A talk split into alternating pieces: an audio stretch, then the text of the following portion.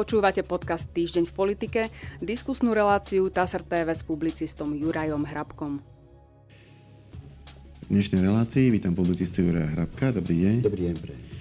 Pán Hrabko, našou hlavnou dnešnou témou budú vládne opatrenia, ktoré majú kompenzovať eh, postihnutým skupinám veľké výdavky spojené s vysokou infláciou. Tie opatrenia prechádzajú pomerne dynamickým vývojom. Eh, viaceré napokon schválila vláda ale e, schválila ich napriek nesúhlasu vládnej strany SAS, e, ponúkla ich parlamentu v skrátenom legislatívnom konaní. V čase, keď budeme vysielať túto reláciu, možno už bude niektoré z nich v parlamente aj schválené. V každom prípade v tejto chvíli o nich rokujú, lebo len pred pár minútami parlament tiež po nie úplne jednoduchej procedúre zaradil tieto body do programu. V tom bude trochu komplikovaná naša dnešná úloha. Budeme komentovať rozhodnutia vlády, ale ešte nebudeme vedieť, ako o nich rozhodne parlament.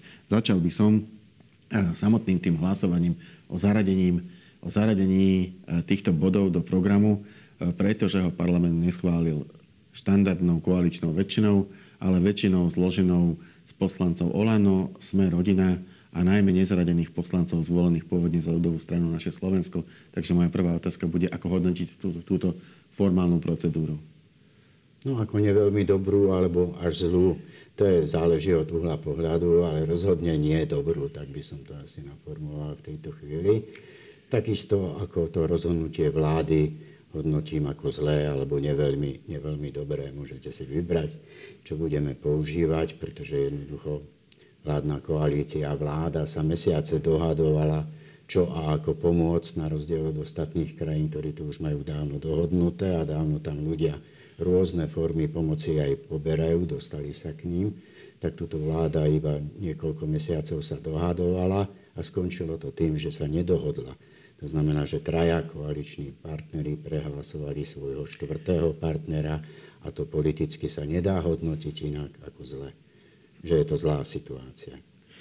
No a čo potom v parlamente by to totižto e, tým trom partnerom nestačilo bez, bez podpory SAS, nemajú v parlamente väčšinu.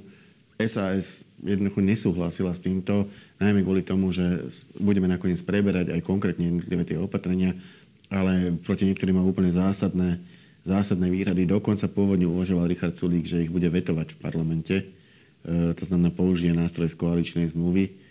A čiže, čiže SAS bola proti tomu, aby sa vôbec zaradili do programu. Prešlo to, lebo to podporili nezaradení poslanci z LSNS. No a to je politicky ešte horšie ako to, že vo vláde sa postavili traja partnery voči jednému. To znamená, že neprišlo k dohode a vládna koalícia je rozsypaná. Ak sa doteraz nepoužívala formulácia o koaličnej kríze, tak teraz už by to sedelo potom, ako ukrižovali, ale to poviem v úvodzovkách samozrejme, eh, Richarda Sulíka a vytvorila sa nová vládna väčšina v parlamente. To je treba zdôrazniť, pretože SAS pri návrhovaní o zaradení týchto bodov hlasovala proti tomu a keďže to prešlo, je evidentné vzhľadom na počty, že musela vzniknúť nejaká nová parlamentná väčšina. Tá aj vznikla.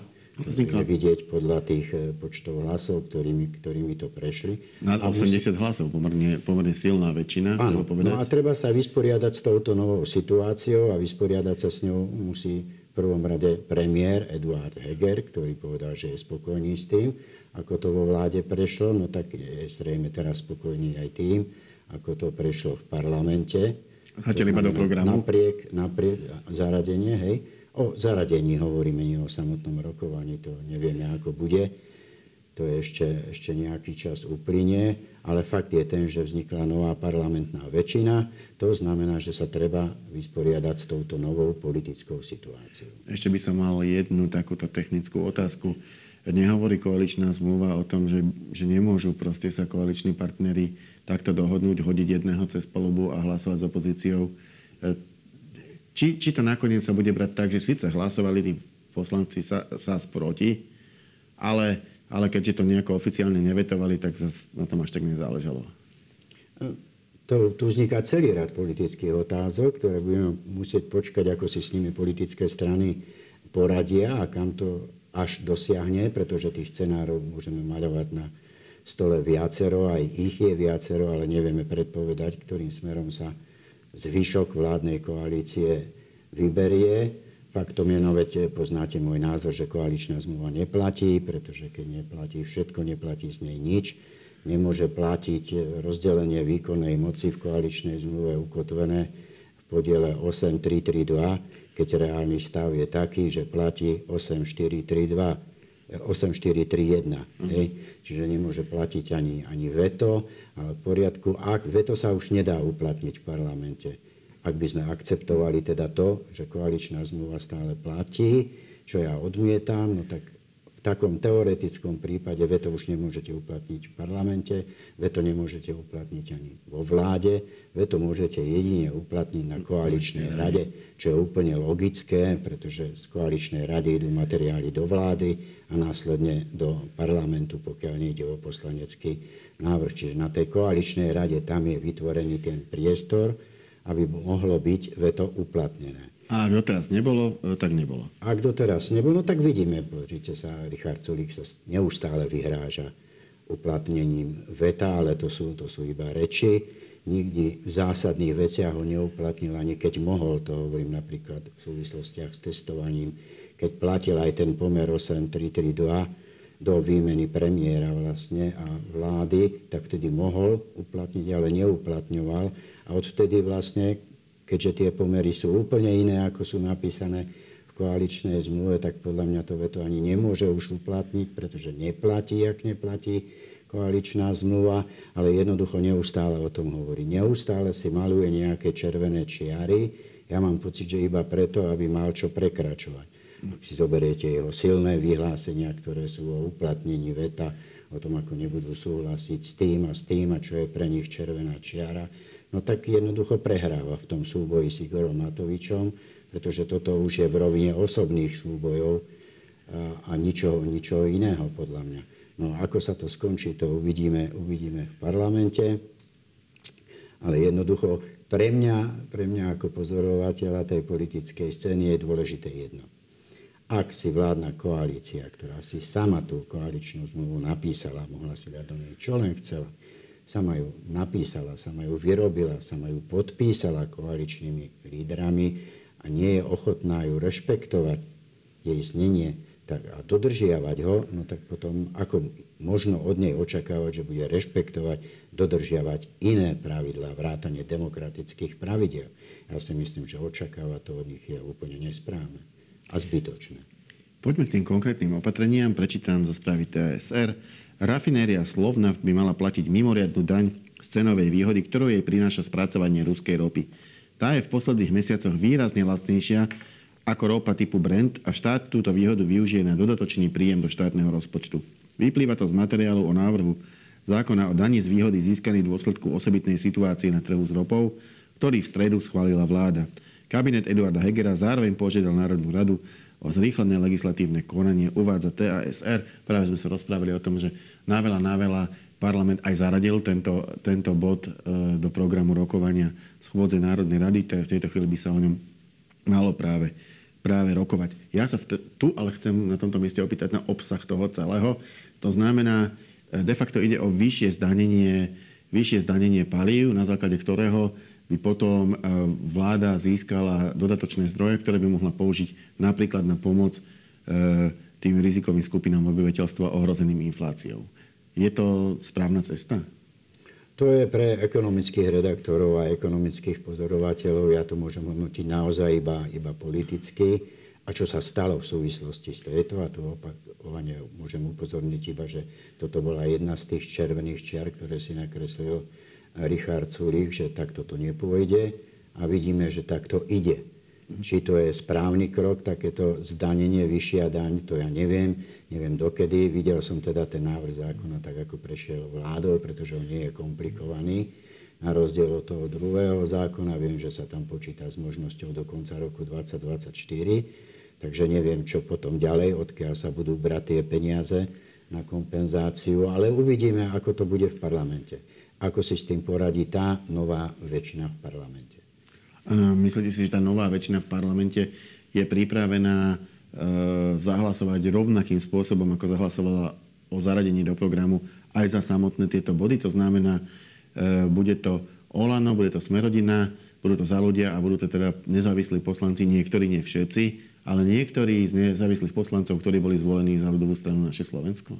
Myslím si, že tie politické dohody v rámci toho okruhu, ktorý ste teraz eh, pomenovali, ešte nie sú tak ďaleko. Mm-hmm. Zatiaľ, čo bolo dohodnuté, a to už vidíme, pretože je to čierne na bielom, na výsledkoch toho hlasovania, že vznikla nová väčšina v parlamente bez SAS, ale či vznikla aj na základe tom, že príde k definitívnemu schváleniu tých návrhov zákonov, tak to si skôr myslím, že ešte nie. Ale môže to tak byť, že sú aj konečne na definitívnom znení dohodnutí. To ja neviem, to uvidíme. Myslím si, že ak by to tak bolo, bola by to zase iná situácia a iné veci a nakoniec ani nevieme, za čo to zobchodovali. V politike je to tak, že za pekný úsmev alebo dobré slovo vám nikto svoj hlas nedá. No, fakt je, že samotné tie opatrenia majú ako keby dvojaký charakter. Jedny sú jednorazové, to sú napríklad e, opatrenia typu, že vyplatí sa jednorázovo zvýšený detský prídavok.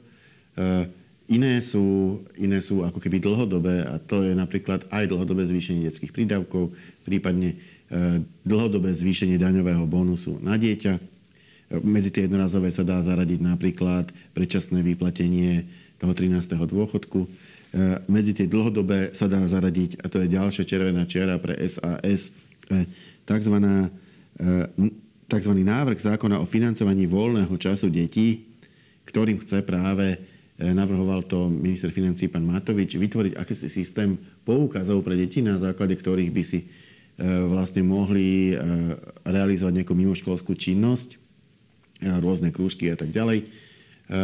A, a vlastne tým, že by štát financoval túto mimoškolskú činnosť detí, by pomáhal aj aj tým, tým vlastne sociálne slabším rodinám. Má ísť na to 400 miliónov eur. E, minister školstva Branislav Greling tiež z SAS to označil za hazardovanie s verejnými financiami. Tak možno k týmto školám. E, ako vnímate tento návrh? Je to, je to zase opakovanie toho istého. Z politického hľadiska niečo, s čím nesúhlasí SAS, ale aj tak to prejde? No, tak bude záležať na tej dohode. Vidíme, že tú červenú čiaru, a tu sa odvolávam na to hlasovanie v parlamente, ktorým boli zaradené tieto návrhy, vládne návrhy, ale bez účasti SAS, nárokovanie parlamentu, že tá červená čiara zhnedla.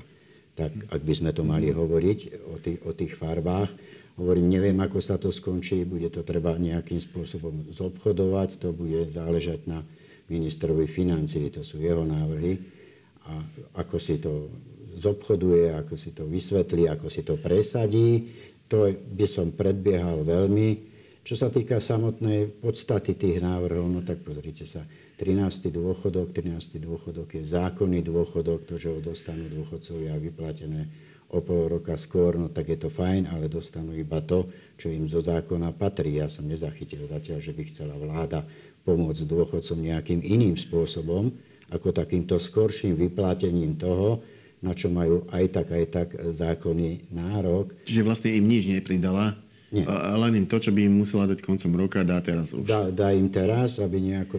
To je napríklad vidieť ten rozdiel v Českej, v Českej republike, kde dôchodcovia dostávajú už druhýkrát pridané a už je rozhodnuté aj o tom, že dostanú po letných prázdninách tretíkrát pridané. A pridané nie, že predčasne niečo vyplatené, ale rozhodne pridané, aby zvládali jednoducho tú, infláciu, ktorá neuveriteľným spôsobom neustále, neustále stúpa aj stúpa. Takisto tie, tie ďalšie opatrenia, ktoré ste hovorili, čo sa týka rodín s deťmi a pomoci, pomoci tým deťom, zase je to len také jednorázové, alebo to, čo sa týka iba jednej skupiny ľudí. Veď treba pomôcť aj tým rodinám, podľa môjho názoru, ktoré nemôžu mať deti aj tých sa tá inflácia predsa, predsa týka, takisto ako je v tom balíč, balíčku uvedené, že tie voľnočasové aktivity, tam treba pomôcť a myslieť aj na tie deti, ktoré tie zo zdravotných dôvodov, povedzme, tie voľnočasové aktivity nemôžu mať až také, ako je myslené priamo v tom návrhu. Toto je pomoc iba rodinám s deťmi, tak by som to povedal, ako by sa inflácia netýkala všetkých ostatných ľudí ale to je z môjho laického, ekonomického pohľadu iba, možno je to úplne inak, ale nezdá sa mi, že by to bolo úplne inak. Je tam jedno opatrenie, ktoré zbudilo, povedzme, väčšie protesty a to je, to je tento zvýšenie daňového bonusu na deti. Prečítam zo správy TSR, ako to máme zhrnuté v ekonomickom servise. Suma daňového bonusu by sa mala zvýšiť na zabezpečenie vyššieho čistého disponibilného príjmu v domácnostiach s deťmi, kde pracuje aspoň jeden z rodičov. Skupina daňovníkov uplatňujúcich si nárok na daňový bonus sa má súčasne rozšíriť. Od júla tohto roku by sa mal zároveň navýšiť prídavok na dieťa na 30 eur a od januára 2023 na 50 eur mesačne. Vyplýva to z návrhu zákona o financovaní voľného času dieťaťa z dielne ministerstva financí, ktorý v stredu schválila vláda. Navrhuje tiež, aby parlament opatrenia prerokoval v skrátenom legislatívnom konaní. Ide o to, že zvýšením daňového bonusu de facto prichádza k zníženiu e, príjmov e, miest a obcí, pretože 100% e, príjimateľom dane z príjmu fyzických osôb sú práve mesta a obce. Čiže, čiže to, čo sa pridá, pridá tým rodinám na daňovom bonuse, to sa uberie mestám a obciam, ktoré teda podľa, podľa vlády to zvládnu, pretože aj takým už roky príjmy rastú, peňazí majú dosť, no tak e, si môžu dovoliť e, časť tých peňazí pustiť, pustiť na podporu rodín, ale toto vôbec e, nehovoria mesta a obce. ZMOS dokonca avizuje, že by boli ochotní vstúpiť do štrajku. To si tiež celkom neviem predstaviť. Počul som, že boli také štrajky v zahraničí. Raz som bol v Taliansku, keď bolo celé mesto zapratané, zapratané smeťmi, lebo sa neodvážali smeti. Tak neviem, že či takéto niečo hrozí aj na Slovensku. Ako hodnotíte to opatrenia a ako hodnotíte tú reakciu z MOS? Myslím si, že až takto nehrozí. Poprvé preto, lebo máme krátko pred voľbami.